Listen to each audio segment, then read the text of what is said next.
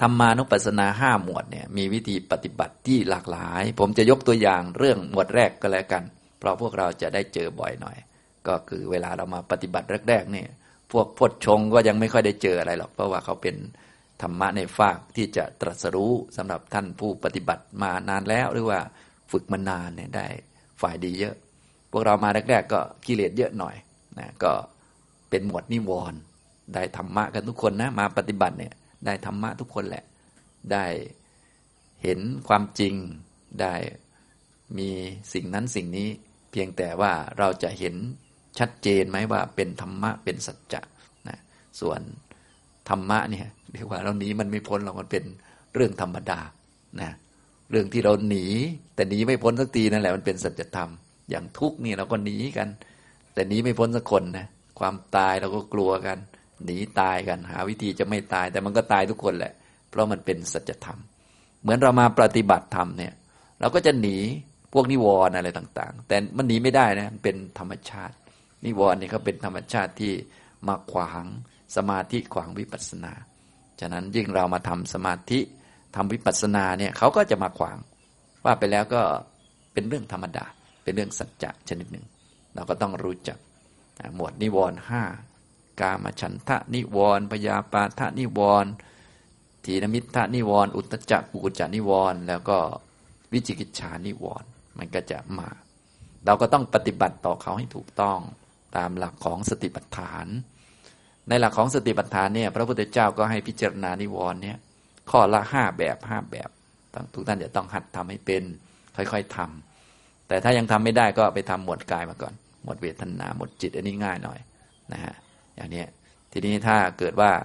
สติปัญญาเพิ่มมากขึ้นแล้วเห็นนิวรณ์ก็ต้องปฏิบัติต่อเขาให้ถูกต้องนะทำอย่างไรก็นิวรณ์ข้อละ 5เนี่ยนะก็จะยกมาสักหนึ่งตัวอย่างเอาอันที่ง่ายๆปรากฏชัดเช่นเวลาเรามาปฏิบัติเนี่ยนิวรณ์ที่จะมีปัญหาเยอะกับพวกเราก็เช่นง่วงเหงาเฮานอนอย่างเนี้ยขี้เกียจท้อแท้ท้อถอยพวกเนี้ยก็เป็นนิวรณ์เรียกว่าถีนมิทธะนิวรณ์ถ้าอยู่ในชีวิตประจำวันก็อาจจะเป็นตัวที่ง่ายก็จะเป็นพยาปาทะหงุดหงิดรำคาญคนโน้นคนนี้อะไรต่อมีอะไรก็ถ้าเรามีสติสัมปชัญญะดีเอาจิตมาไว้กับกายมั่นคงได้ฝึกมาพอสมควรก็สามารถพิจารณามันได้ให้เข้าใจนะพิจารณาไปที่5ลักษณะนะยกตัวอย่างมาสัก1เรื่องเนาะยกเอาเป็นเรื่องถีนมิทธะก็แล้วกันง่วงเหงาหาวนอนหรือท้อแท้ท้อถอยนะวิธีการพระพุทธเจ้าก็จะบอกลำดับที่1ให้รู้ชัดถีนมิทธะก็คือง่วงเหงาหาวนอนหรือท้อแท้ท้อถอยที่เกิดขึ้นณภายในจิตว่าตัวเนี้ยเจ้าถีนมิทธะเนี่ยเกิดขึ้นณภายในจิตของเราให้รู้จักที่มีความท้อแท้ท้อถอยง่วงเหงาเศร้าซึมเนี่ยไม่ใช่จิตนะเป็นถีนมิทธะที่เกิดประกอบกับจิตตอนนี้จิตมีถีนมิทธะเกิดเข้ามาประกอบและจิตเป็นอันหนึ่งถีนมิทธะเป็นอีกอันหนึ่งแต่เดิมไม่มีตอนนี้มามีขึ้นเป็นอาการที่ง่วงเหงาเศร้าซึมให้รู้ชัดถีนมิทธะนิวรณ์ที่เกิดขึ้นณภายในจิตว่าเนี่ยถีนมิทธะเกิดขึ้นณภายในจิตของเราเรียบร้อยแล้วจึงมีอาการง่วงเหงาเศร้าซึมท้อแท้ท้อถอยขี้เกียจขี้คลานไม่อยากจะไปต่อแล้วนิพพานก็เอาไว้ก่อนจะขอนอนก่อนหรือขออืดอาดต่อไปเนี่ยเรียกว่าถีนมิทธะนิวรณ์มันมีอาการอย่างนี้นะให้รู้ชัดมันเป็นนามธรรมอันหนึ่งเกิดประกอบกับจิตมันเที่ยงไหมมันไม่เที่ยงมันเป็นทุกข์มันไม่เป็นตัวไม่เป็นตนไม่อาจจะควบคุมบังคับมันได้อันนี้อันที่1ต่อไปอันที่2ก็ต้องรู้ชัดถีนมิทธะนิวรณ์ที่ไม่มีอยู่ณภายในจิตว่ามันไม่มีอย่างเช่นตอนที่เราจิตปลอดโปร่งสบายดีเราก็ต้องเอามาเทียบต้องหัดพิจารณาดูทั้งตอนที่มันมีก็มันมีเพราะมันเกิดแล้วมันก็ดับตอนที่ไม่มีจิตสบายดีไม่ได้ง่วงเหงาเศร้าซึมหรือตอนนั้นจิตมีสมาธิดีด้วยหรือมีความเพียรมั่นคงจิตสะอาดปลอดโปร่งมันไม่มีนิวรณ์ไม่มีถีนมิทธะก็ให้เข้าใจชัดนะที่ทำอย่างนี้ก็เพื่อจะให้เราเป็นคนไม่ประมาทเพราะบางคนเนี่ย พอถีนมิทธะมาเราก็เรียกว่าสู้กับมันแทบล้มแทบตายพอมันดับไปตามธรรมชาติของมันจิตไม่มีถีนมิทธะนิวรณ์เราก็ไม่ได้กำหนดก็เลยนึกว่ามันจะไม่มาอีกแท้ที่จริงจิตที่ไม่มีถีนมิทธะนิวรณ์เกิดขึ้นเนี่ยจิตที่มีสมาธิดีเนี่ยมันก็ไม่เที่ยงเหมือนกันนะฉะนั้นนิวรณ์มันก็เกิดมาใหม่ได้มันเป็นธรรมชาติมันเกิดแล้วมันก็ดับที่ไม่มีท้อแท้ก็เพราะไม่มีนิวรณ์เกิดฉะนั้นท้อแท้มันก็มาใหม่ได้มันเรื่องปกติไม่ได้ประหลาดอะไรทั้งมีทั้งไม่มีเนี่ยให้เห็นมันเท่ากันนั่นเองนะแต่ว่าแรกๆพวกเราอาจจะตกใจหน่อยตอนมันมีรู้สึกว่าโอ้โหจะเรื่องใหญ่เลยตอนมันไม่มีรู้สึกจะแหมสบายแล้วเราที่ไหนได้มันพอๆกันนะที่ตอนมันมีมันก็เกิดดับที่ตอนไม่มีมันก็เกิดดับเหมือนกันนะแล้วมันก็มีมาใหม่ได้เหมือนกันมันเรื่องธรรมชาตินะเรียกว่ามีจนชินนั่นแหละมีจนชินฉะนั้นท่านไหนที่ยังไม่ชินก็มาดูบ่อยๆนะให้มันชินว่าตอนมีก็มีเหมือนกันตอนไม่มีก็มีเหมือนกันเป็นของเกิดดับมีมาใหม่ก็รู้อีกแล้วตอนไม่มีก็รู้อีกแล้วก็กลับไปกลับมาเราก็ไม่งงแล้วต่อไปมันมาอีกแล้วก็มาอีกแล้วคุณนิวรณ์นะคุณท้อแท้คุณอุทธัจจะคุณฟุ้งซ่านคิดมากมาอีกแล้วตอนไม่คิดมากก็มีเหมือนกันแต่มันก็ไม่เที่ยงอีกแล้วมันก็ดับได้นะเราก็ไม่งงแล้วนี่2ข้อถีนมิทธะมีก็รู้ชัดนะรู้ชัดคือมีปัญญารู้จักว่ามันเป็นของไม่เที่ยงเป็นของเกิดดับบังคับไม่ได้ไม่มีก็รู้ชัดนะโดยเฉพาะตอนเราฝึกมีสติดีสมาธิดีมันไม่มีหรอกนะก็รู้ชัดว่ามันไม่เที่ยงด้วยนะอันเนี้ยฉะนั้นพออันนี้ดับไปมันก็มาใหม่ได้นะต่อไปอันที่3การเกิดขึ้นหรือความเกิดขึ้นของนิวรณ์ที่มันยังไม่เกิดย่อมมีด้วยเหตุใดก็รู้ชัดเหตุอันนั้นความไม่มีของมันเนี่ยแต่เดิมมันไม่มีนะต่อมามันเกิดขึ้นความเกิดขึ้นของนิวรณ์ที่ยังไม่เกิดมีด้วยเหตุใดก็รู้พวกนิวรณ์นี้มันเป็นประเภทอกุศลอกุศลนี่มันจะเกิดจากอโยนิโสมนสิการก็คือความคิดนั่นเองกิเลสทั้งหมดเนี่ยให้เราจำไว้ว่ามันเกิดจากความคิดผิดเรียกว่าอโยนิโสมนสิการคิดผิดใส่ใจผิดกิเลสมันก็เกิดขึ้นนะความคิดผิดใส่ใจผิดนี่มันเอามาจากข้อมูล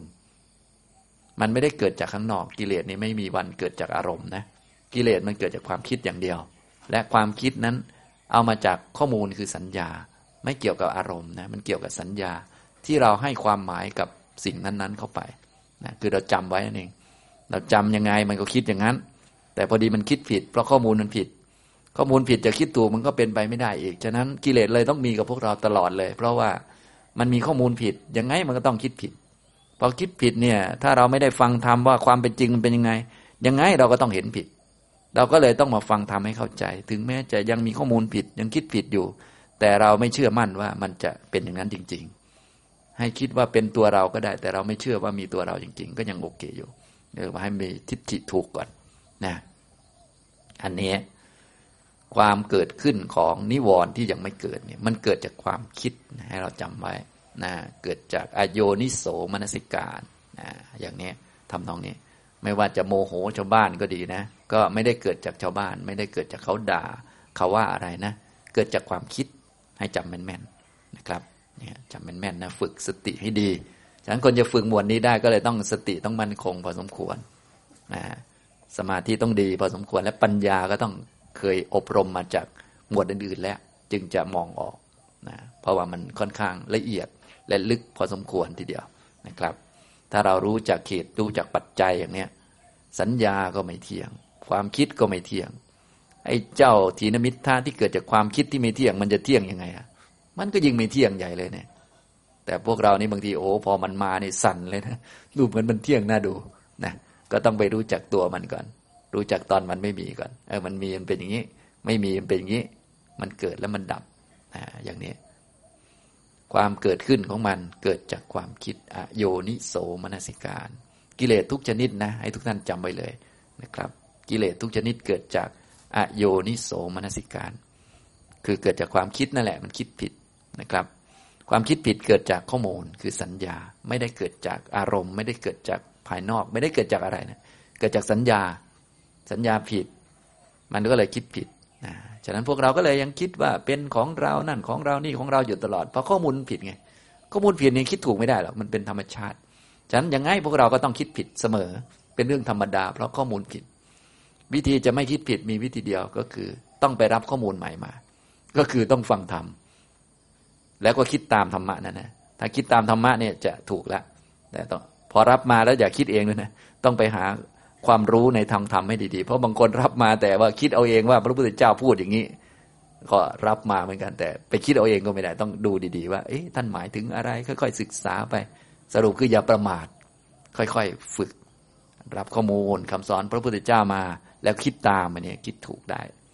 นะเป็นโยนิโสมนสิการนะท่านจึงไม่ให้เราคบคนพาลให้คบบัณฑิตจะได้ข้อมูลใหม่ๆอย่างนี้นะครับอันนี้คือความเกิดขึ้นของนิวรณ์ที่ยังไม่เกิดมีด้วยเหตุใดก็รู้ชัดก็คือรู้ความคิดนั่นเองเป็นคิดผิดทำให้เกิดกิเลสความคิดก็ไม่เที่ยงเกิดจากสัญญาคือข้อมูลก็ไม่เที่ยงต่อไปประเด็นที่ 4ต้องรู้เพิ่มมาอีกการละถีนมิทธะหรือนิวรณ์ตัวอื่นก็ตามการละถีนมิทธะที่เกิดขึ้นแล้วเนี่ยมีด้วยเหตุใดก็รู้ชัดเข้าไปด้วยการละเนี่ยในการปฏิบัติตั้งแต่ต้นมาเรื่อยๆเนี่ยมันจะมีอยู่2แบบแบบที่1คือละด้วยสมาธิมันจะละได้ชั่วคราวโดยการข่มไว้อันที่2ก็คือละด้วยวิปัสสนาที่เราฝึกปฏิบัติมีสติสัมปชัญญะมีสมาธิกำหนดรู้ว่ามันไม่เที่ยงเป็นทุกข์ไม่เป็นตัวตนนี่มันก็จะละทิฏฐิละความเห็นผิดไปละความยึดถือไปอันนี้ก็เป็นการละนะแต่ว่ามันมีข้อจำกัดก็คือสมาธิมันก็ไม่เที่ยงมันก็เกิดขึ้นใหม่ได้อีกวิปัสสนามันก็ไม่เที่ยงมันไม่ได้เกิดตลอดมันก็กิเลสก็เกิดขึ้นใหม่ได้อีกเนี่ยอย่างนี้ฉะนั้นการละเราก็ต้องรู้จักก็คือตอนใดมีสมาธินิวรณ์ก็ไม่เกิดตอนใดวิปัสสนาดีนิวรณ์ก็ไม่เกิดเท่านั้นเองแต่สมาธิก็ไม่ได้อยู่ตลอดนิวรณ์ก็เกิดได้ใหม่อีกเหมือนเดิมวิปัสสนาก็ไม่ได้อยู่ตลอดนิวรณ์ก็เกิดได้ใหม่เหมือนเดิมก็ต้องรู้อันที่5ต่อมาก็คือความไม่เกิดขึ้นอีกต่อไปของนิวรณ์ของถีนมิทธะเนี่ยที่ผมยกเป็นตัวอย่างที่ละได้แล้วมีด้วยเหตุใดก็รู้ชัดด้วยนะความไม่เกิดขึ้นอีกต่อไปของกิเลสทุกชนิดเนี่ยมีวิธีเดียวคือใช้มรรค8ให้มีมรรค8เกิดประกอบกับมรรคจิต4โสดาปัตติมรรคจิตสกทาคามิมรรคจิตอนาคามิมรรคจิตอรหัตตมรรคจิตแล้วเราก็มาตรวจสอบดูกิเลสตัวนั้นๆว่าละได้ด้วยมรรคอะไรอย่างเช่นถีนมิทธะนิวรณ์ง่วงเหงาเศร้าซึมท้อแท้ท้อถอยเนี่ยละได้ด้วยอะไรก็ละได้ด้วยอรหัตตมรรคอันนี้เราก็เข้าใจแล้วมันจะไม่เกิดขึ้นอีกตลอดกาลด้วยอรหัตตมรรคต่อไปถ้ามันเกิดขึ้นอีกเราก็ไม่งงแล้วเพราะว่าเรายังเป็นปุถุชนอยู่นะขนาดแม้แต่โสดาบันเป็นต้นก็ยังง่วงนอนเป็นยังซึมเศร้าเป็นอย่างนี้ส่วนพวกเราก็ไม่ต้องห่วงนะประจำอยู่แล้วอย่างนี้ใช่ไหมเป็นจนชินแล้วก็ไม่งงแล้วรู้จักหมดเลยนะการรู้จักทั้ง5ประเด็นนี้เรียกว่ารู้จักนิวรณ์ดีแล้วเข้าใจมันแล้วนะอย่างนี้แล้วเราก็ปฏิบัติไปฉะนั้นพอเข้าใจเรื่องต่างๆดีแล้วเนี่ยเราก็จะรู้ว่าข้อปฏิบัติเนี่ยเพื่อให้นิวรณ์หรือกิเลสต่างๆมันไม่เกิดอีกตลอดไปมันมีวิธีเดียวคือใช้มรรค8นะสมาธิก็ชั่วคราววิปัสสนาก็ตามครั้งนั้นๆไปอย่างนี้เราก็จะเข้าใจทั้งหมดเราก็จะได้ปฏิบัติทั้งสมาธิก็ทำไปด้วยเพื่อป้องกันไม่ให้กิเลสมันเกิดจะได้มีเวลาในการทำวิปัสสนาวิปัสสนาก็ทำไปด้วยมรรคก็เจริญไปด้วยเพื่อว่ากิเลสจะได้ไม่เกิดอีกเลยตลอดไปเรารู้วิธีพวกนี้อย่างนี้นะครับอันนี้ก็คือวิธีปฏิบัติต่อนิวรณ์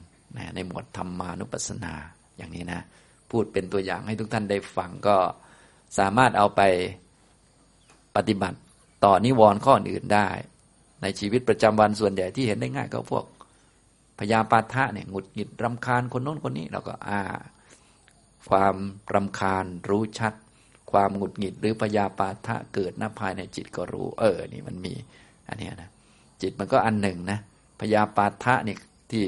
เป็นตัวกระทบกระทั่งในจิตก็อีกตัวหนึ่งคนละตัวกันตอนนี้มันเกิดละเกิด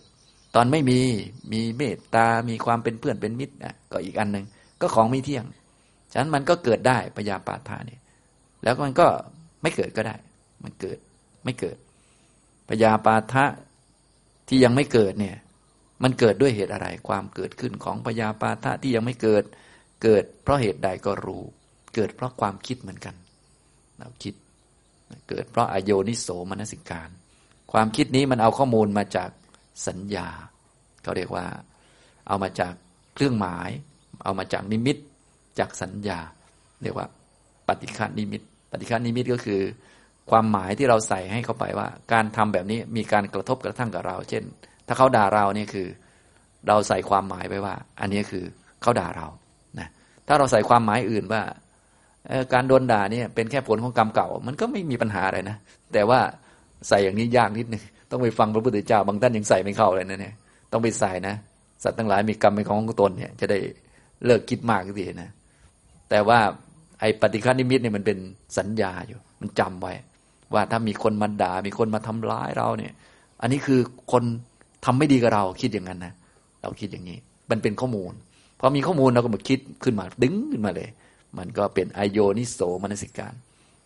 โทสะหรือพยาปาทะก็เกิดขึ้นอันนี้พยาปาทะมันเกิดจากความคิดความคิดเกิดจากข้อมูลปฏิฆนิมิตนะอย่างนี้นะครับฉะนั้นข้อมูลก็ไม่เที่ยงมันเป็นสัญญาความคิดก็ไม่เที่ยงพยาปาทะที่เกิดจากของไม่เที่ยงมันจะเที่ยงได้ยังไงมันมีแต่ของไม่มีตัวทั้งนั้นเลยเนี่ยไม่มีคนโมโหอะไรทั้งนั้นน่ะมันเกิดจากความคิดเฉยๆไม่มีผู้คิดไม่มีผู้โมโหอะไรของไม่เที่ยงเกิดดับนะการละพยาปาทะที่เกิดขึ้นแล้วมีด้วยเหตุใดก็รู้นะละด้วยสมาธิตอนใดมีสมาธิดีพยาปาทะก็ไม่เกิดตอนใดวิปัสสนาดีพยาปาทะก็ไม่เกิดนะก็อย่างนี้ละได้ด้วยวิธีนี้สมถะวิปัสสนาทีนี้พยาปาทะนั้นจะไม่เกิดขึ้นอีกต่อไปด้วยเหตุใดก็ต้องรู้ชัดด้วยพยาปาทะหรือโทสะความโกรธเป็นต้นเนี่ยจะไม่เกิดขึ้นอีกเลยด้วยอนาคามิมรรคเราก็รู้แล้วทีนี้รู้ชัดหมดเลยทุกอย่างต่อไปเวลาโมโหหงุดหงิดอีกเราก็ไม่งงแล้วเราก็รู้อ๋อที่มันหงุดหงิดขึ้นมาเนี่ยก็เป็นเพราะมีโมโหหรือพยาปาทะเกิดณภายในจิตไม่โมโหเราก็รู้อีกว่าตอนนี้มันโมโหมันไม่เกิดเมตตามันเกิดแทนมันก็ไม่เที่ยงเหมือนกันนะมันเกิดเพราะเหตุไรก็รู้ละมันได้ด้วยอะไรจะนานหรือไม่นานก็รู้ถ้ามีสมาธิมันก็ไม่เกิดยาวเลยวิปัสสนาดีกำหนดได้ไวมันก็ไม่เกิดเราก็รู้หมดเลยรู้ข้อจำกัดทุกอย่างนะจะไม่โกรธทั้งชาติก็เราก็รู้ว่าอ๋อเนี่ยข่มมันได้ด้วยสมาธิอยู่เดี๋ยวพอสมาธิมันหายไปมันก็มาใหม่อีกได้เราก็เข้าใจทีนี้ความโกรธเนี่ยพยาปาทะจะไม่เกิดอีกตลอดไปด้วยอะไรก็รู้ด้วยก็คือด้วยอนาคามิมรรคเห็นไหมนี่คือลักษณะของการปฏิบัติหมวดธรรมานุปัสสนาเนี่ยจะมีลักษณะทำนองนี้คือเข้าใจชัดทั้งหมดและทำให้จิตอย่างลงสู่ข้อปฏิบัติคือมรรคแปดเพื่อเห็นอริยสัจสี่สรุปแล้วทุกอย่างเนี่ยจะไปรวมลงที่อริยมรรคมีองค์แปดเพื่อเห็นอริยสัจสี่อย่างเดียวนะอย่างเนี้ยทุกหมวดนะถ้าทำถูกมันจะไปทางนี้เพราะจริงๆมันคืออันเดียวกันนั่นแหละอย่างนี้นะครับอันนี้นะวันนี้ได้มาพูดให้ฟังเกี่ยวกับอารมณ์ของการปฏิบัติหรือว่าสิ่งที่เป็นอารมณ์ของสติปัฏฐานนะให้แยกละเอียดเลยทุกท่านจะได้เรียกว่าสบายใจว่าเราทำอะไรได้บ้างจริงๆก็คือไม่ต้องคิดมากดูตัวเองไว้นั่นแหละนะแต่ว่าถ้าเป็นหลักวิชาท่านก็จะมีแยกให้หมวดกายเนี่ยมี14หมวดด้วยกันนะเวทนา1หมวดแต่แบ่งเป็น9จิตตานุปัสสนาหมวดจิตเนี่ยมี1หมวดเหมือนกันแต่แบ่งเป็น16ธรรมานุปัสสนามี5หมวดแต่ในซอยย่อยอีกก็มีเยอะแยะเลย5หมวดผมยกตัวอย่างหมวดนิวรณ์ให้ฟังนะอย่างนี้นะครับเอาละบรรยายในเช้าวันนี้ก็คงพอสมควรแก่เวลาเท่านี้นะครับอนุโมทนาทุกท่านครับ